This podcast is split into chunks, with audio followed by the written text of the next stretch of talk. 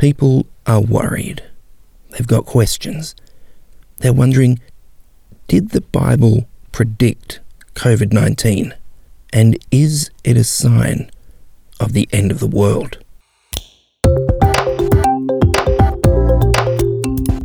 This is Signs of the Times Radio with Kent Kingston.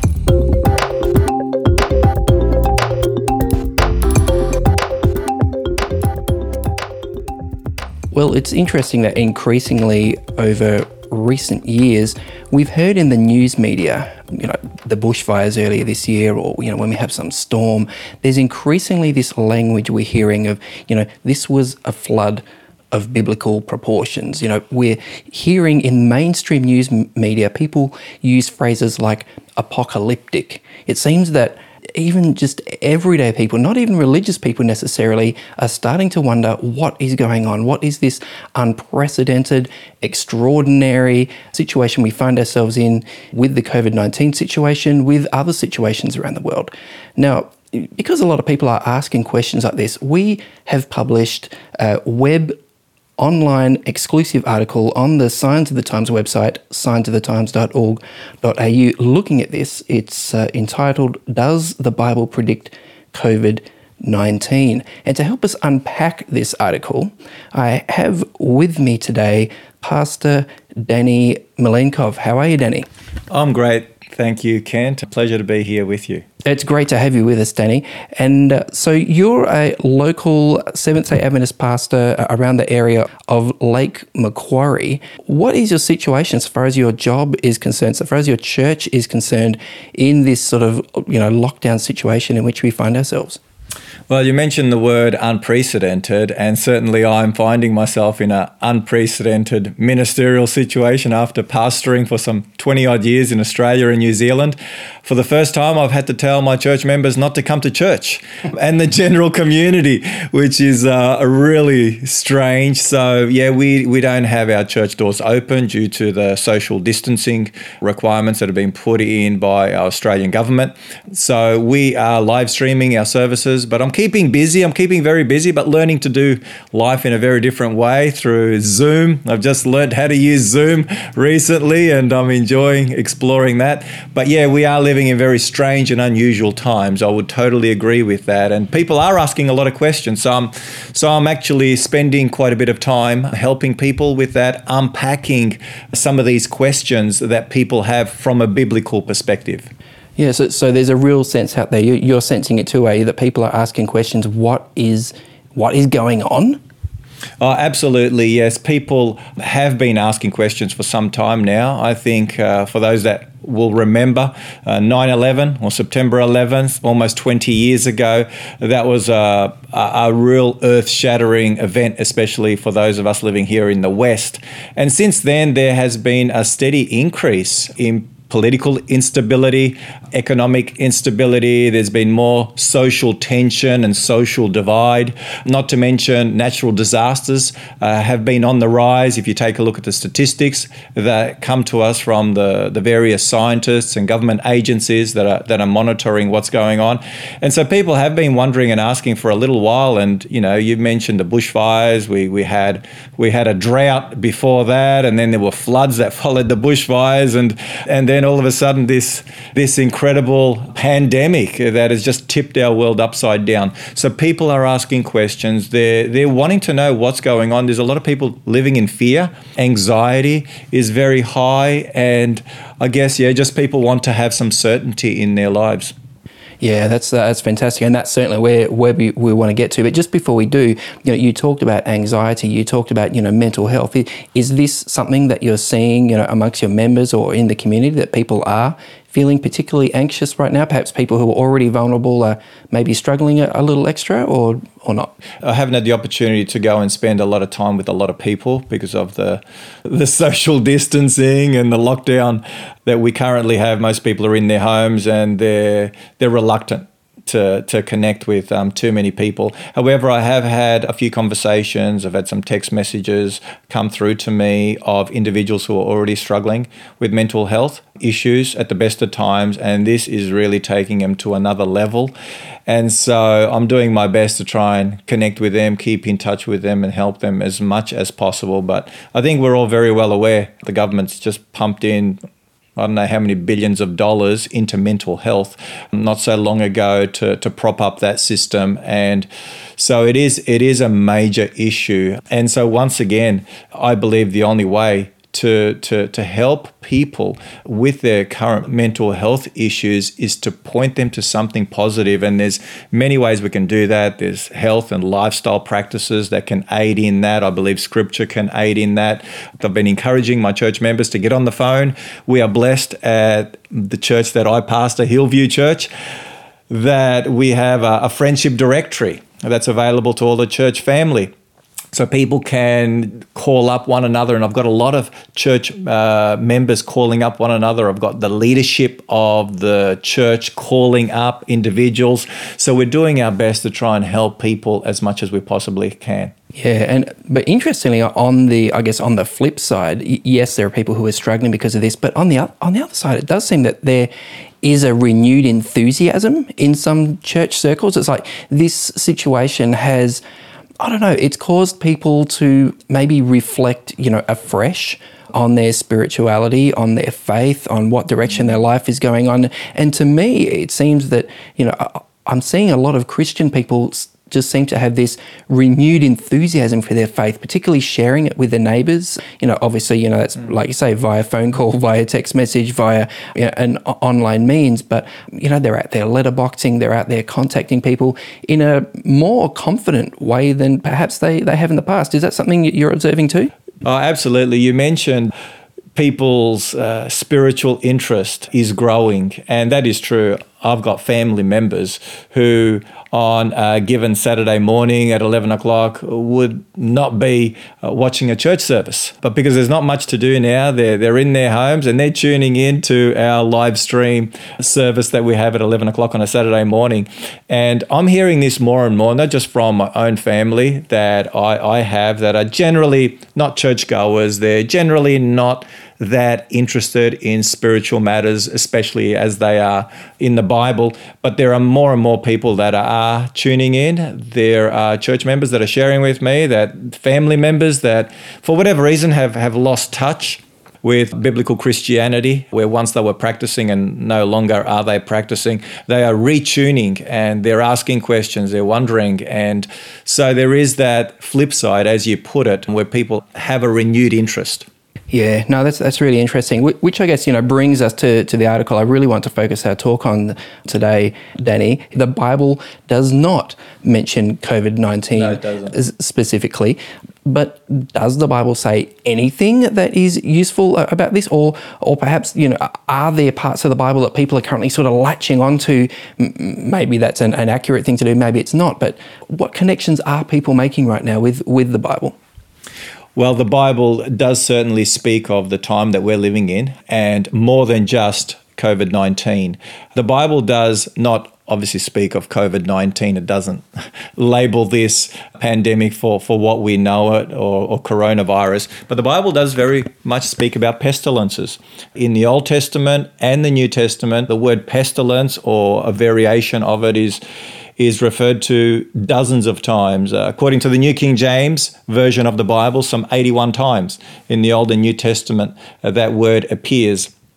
Jesus spoke of pestilences in Matthew chapter 24 and Luke chapter 21, two chapters that speak very specifically on the signs of, of his coming, signs that would precede the destruction of Jerusalem, which took place in 70 AD, as well as signs that would be in our world from his day for the next 2,000 years and all the way through to his coming that would climax. And so we have that in scripture. And it's, if you like, I can, I can refer to some of those passages for our listeners just to help them understand the context and what Jesus was saying. Yeah, I, I was actually hoping you could give us just a, a, thumbnail sketch. Just take us through some of the major points there in in those chapters. You know, starting in Matthew twenty four, and I think like the, Luke's gospel, as Luke you said, Luke yeah. twenty one actually has a sort of a parallel. That's right. There, and it's interesting. I think Luke actually specifically mentions pestilence in, in, in or plague in most uh, modern translations, whereas Matthew 24 only does in, say, the King James version. That's right. Yeah. Um, but but it's there. It's definitely there. So yeah, t- tell us uh, about Matthew 24, Luke 21. Give, give us a bit, a bit of an outline. Sure. Well, in Matthew 24, the beginning of the chapter, the disciples come to Jesus and they point his attention to the temple, to this incredible building, which was the pride of the nation, the beautiful temple. And Jesus makes an incredible statement. He says that the day is coming where not one stone will be left upon another. Wow. And as far as the disciples were concerned, as far as the Jewish nation were concerned, the destruction of their beloved temple would be would, would be seen as the coming of Jesus. That's the end of the world, mm-hmm. uh, as far as they were concerned. So they asked the question, "Tell us." And I'm reading from Matthew 24, verse three. And now, as he sat on the Mount of Olives, the disciples came to him privately, saying, "Tell us, when will these things be, and what will be the sign of your coming and of the end of the age?" And then Jesus goes on and he shares with them uh, signs that would precede the destruction of Jerusalem as well as signs that would precede his coming. Which, which can make it a little bit complicated, it can't can. it? Because it he he doesn't actually disabuse the his disciples of the notion that the destruction of the temple equals the, the end of the world. He kind of gives a, a dual answer without really separating one from another. Or at least that's my impression. Is, is that yours? That's right. Yeah, Jesus links these two events. He gives signs that would precede the destruction of Jerusalem and very similar signs that would precede the destruction of the world or the coming of Jesus. And so when we take a look at what happened with Jerusalem in 70 AD and what preceded the destruction of the temple and, and the siege of Jerusalem and the overthrow of Jerusalem. It's really a small picture or on a small scale of what's going to happen worldwide at the end.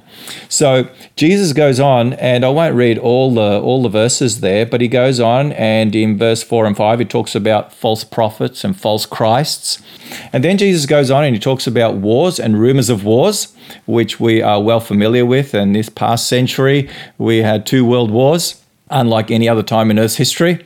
And then I want to go to verse 7, where Jesus, after speaking of nation rising against nation and kingdom against kingdom, he says, And there will be famines, pestilences, and earthquakes in various places. Now, Jesus here looks at three key events. He looks at famines, pestilences, and earthquakes. And as I took a look at these three particular signs famines, pestilences, and earthquakes of all the natural disasters that we face, these three create the most death and destruction. If you think about it, mm. famines, we have today about 800 million people in the world suffering from severe famine. And then you have earthquakes. And we know when it comes to death and destruction, earthquakes are predominant the, the, the predominant catastrophe that, that we're all concerned about. And it's interesting that of all the disasters, of all the natural disasters, earthquakes is the only one where you don't have uh, you don't have any warning. You don't have any warning. So there, there, there's another, there, there's a little bit more to that story, maybe for another day. But here, yeah, pestilence is, is mentioned. Now, people might say, look, we've had pestilences for the last 2,000 years. We've had some very severe, you know, it's been mentioned the Spanish flu 100 years ago. That's sort of been rediscovered most recently, hasn't it? I mean, that killed, what was it, a quarter of the, or, or infected a quarter of the world's population or something horrific. Oh, it, it, was an enormous amount, an enormous amount. Then you've got the Black Plague, I understand, I think in the 14th century. And there have been many other plagues as well.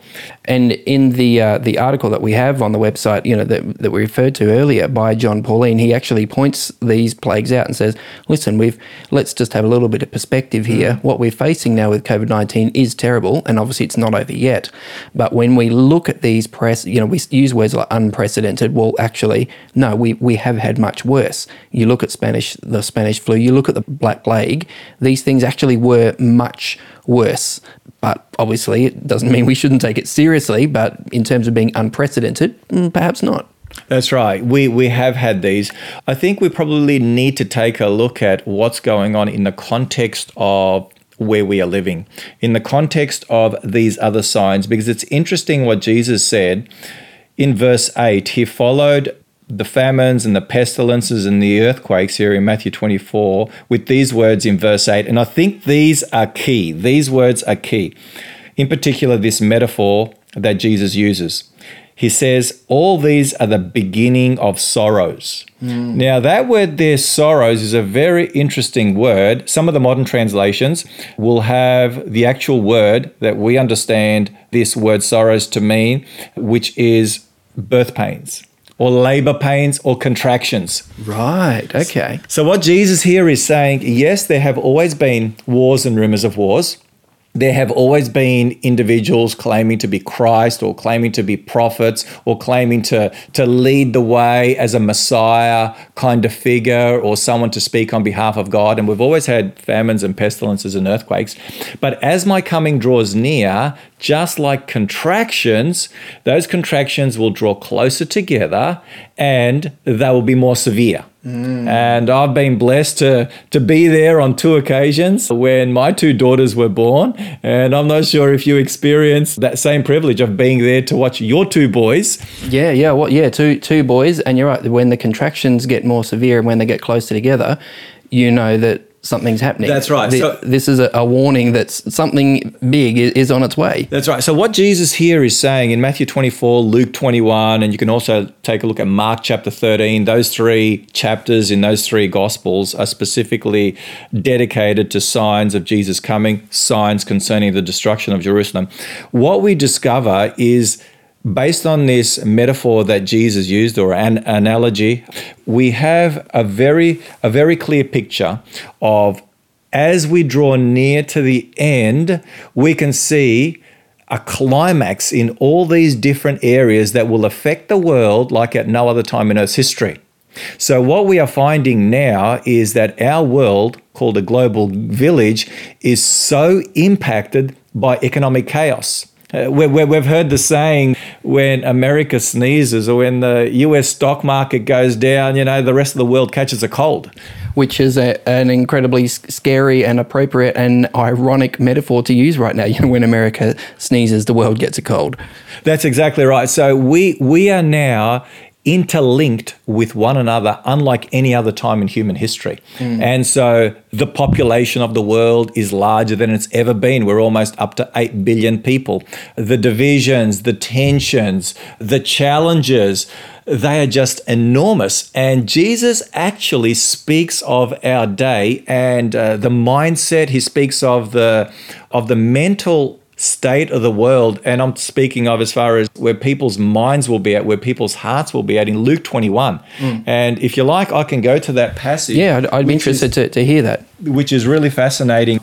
In Luke 21, and this is this is very much specifically in relation to the coming of Jesus. Immediately prior to the coming of Jesus, Jesus speaks of this taking place in Luke 21, and I'll pick it up in verse 25.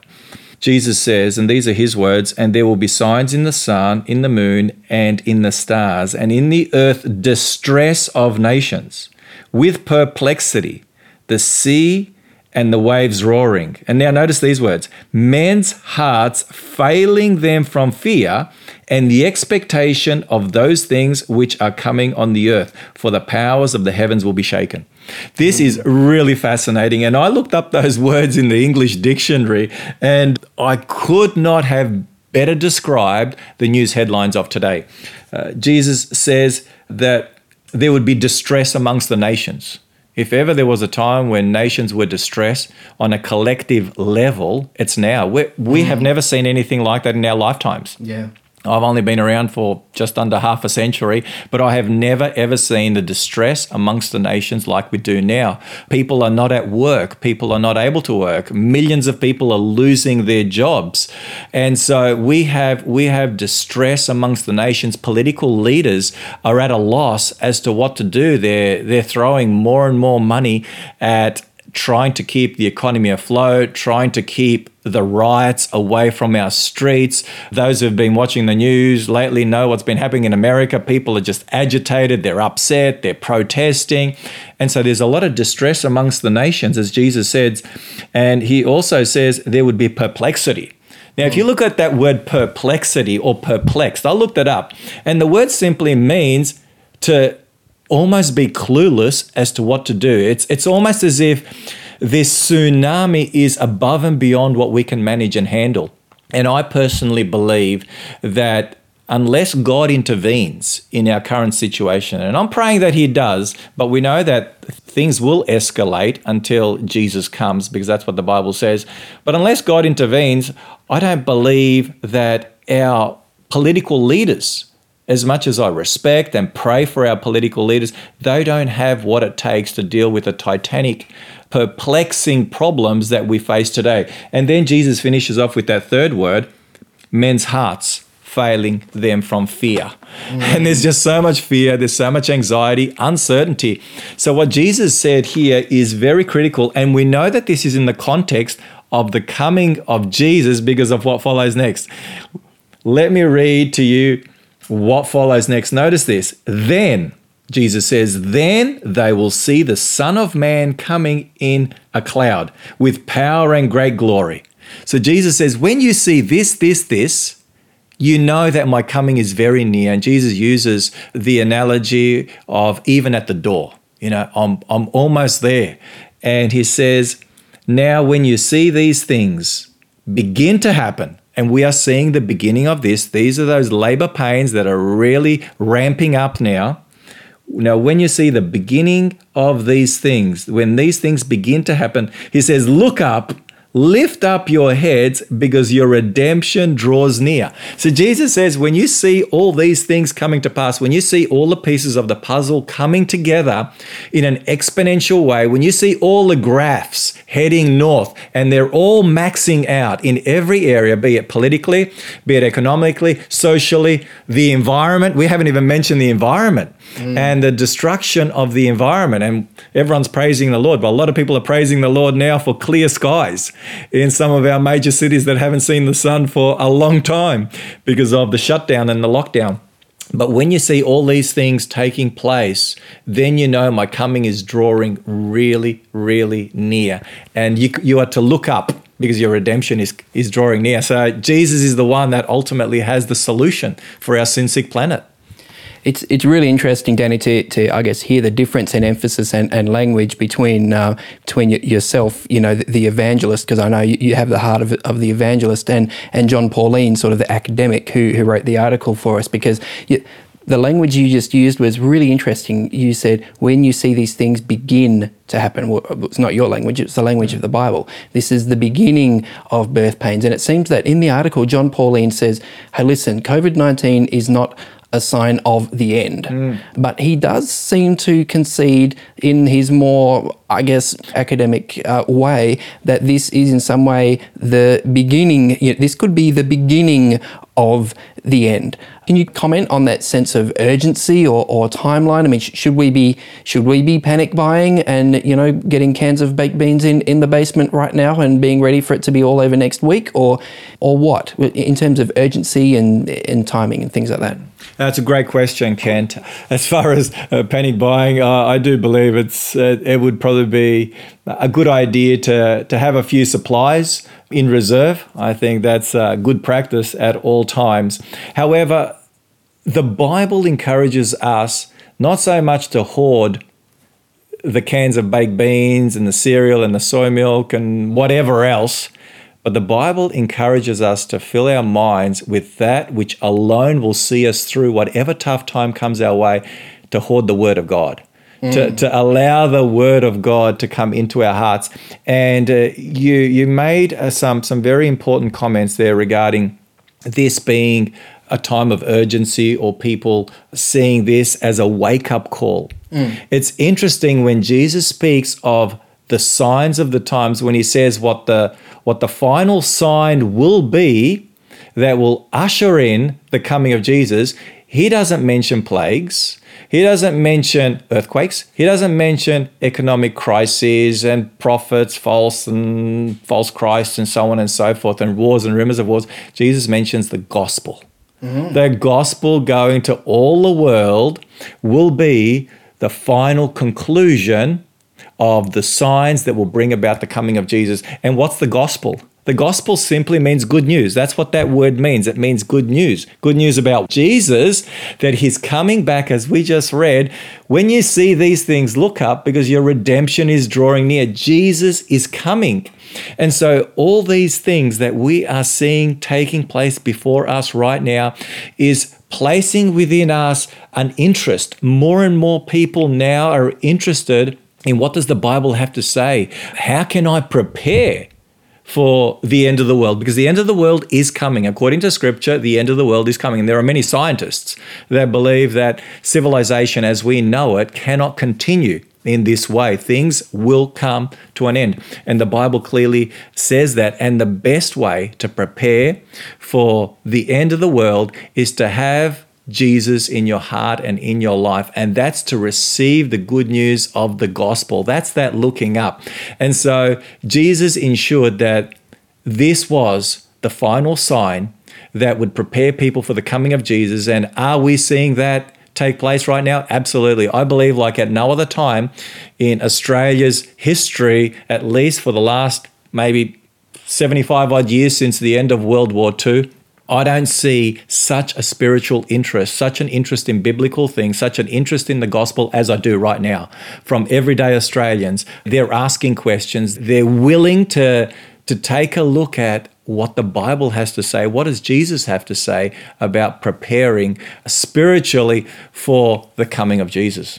Wow, thanks so much, Danny. It's a, it's a lot to a lot to think about, and and I guess it, it is well, there must be a lot of people out there thinking, what do I need to do in order to prepare? How do I connect closer to, to God? How do I find out more uh, about this stuff? Do you have a couple of um, like basic steps that people could begin to take? Oh, absolutely. The most important step is to give Jesus an opportunity to come into your heart and into your life and to do for you what He alone can do. I thank God for friends, for family. I thank God for a wonderful country that we live in, a stable government. I thank God for all the blessings that we have in this country that surround us. But there is one blessing that no family member, no friend, uh, no government, no workplace, no you fill in the blank can be able to do for you, which each and every person desperately needs. I need that, you need that. And that is that hole in the heart that we all have that Jesus alone can fill. Jesus mm. alone can fill. The the famous Irish band U2, they they've got a famous hit single from a few years ago, and this kind of dates me. I still haven't found what I'm looking for, was mm. the title. And really, until a person comes face to face with Jesus, until you give Jesus an opportunity, you won't have that peace that passes all understanding that the Bible says. Jesus is referred to as the Prince of Peace.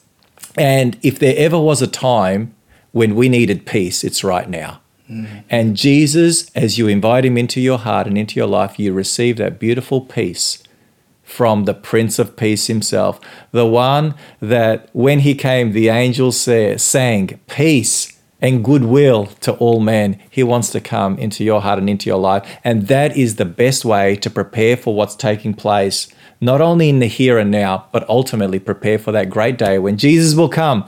And the Bible says there will be no more sin, no more suffering, no more sorrow, no more COVID 19, no more pain of any description, because Jesus will come and he will make all things new, and there'll be no more of that which sadly has brought so much pain and suffering into our world and into our lives.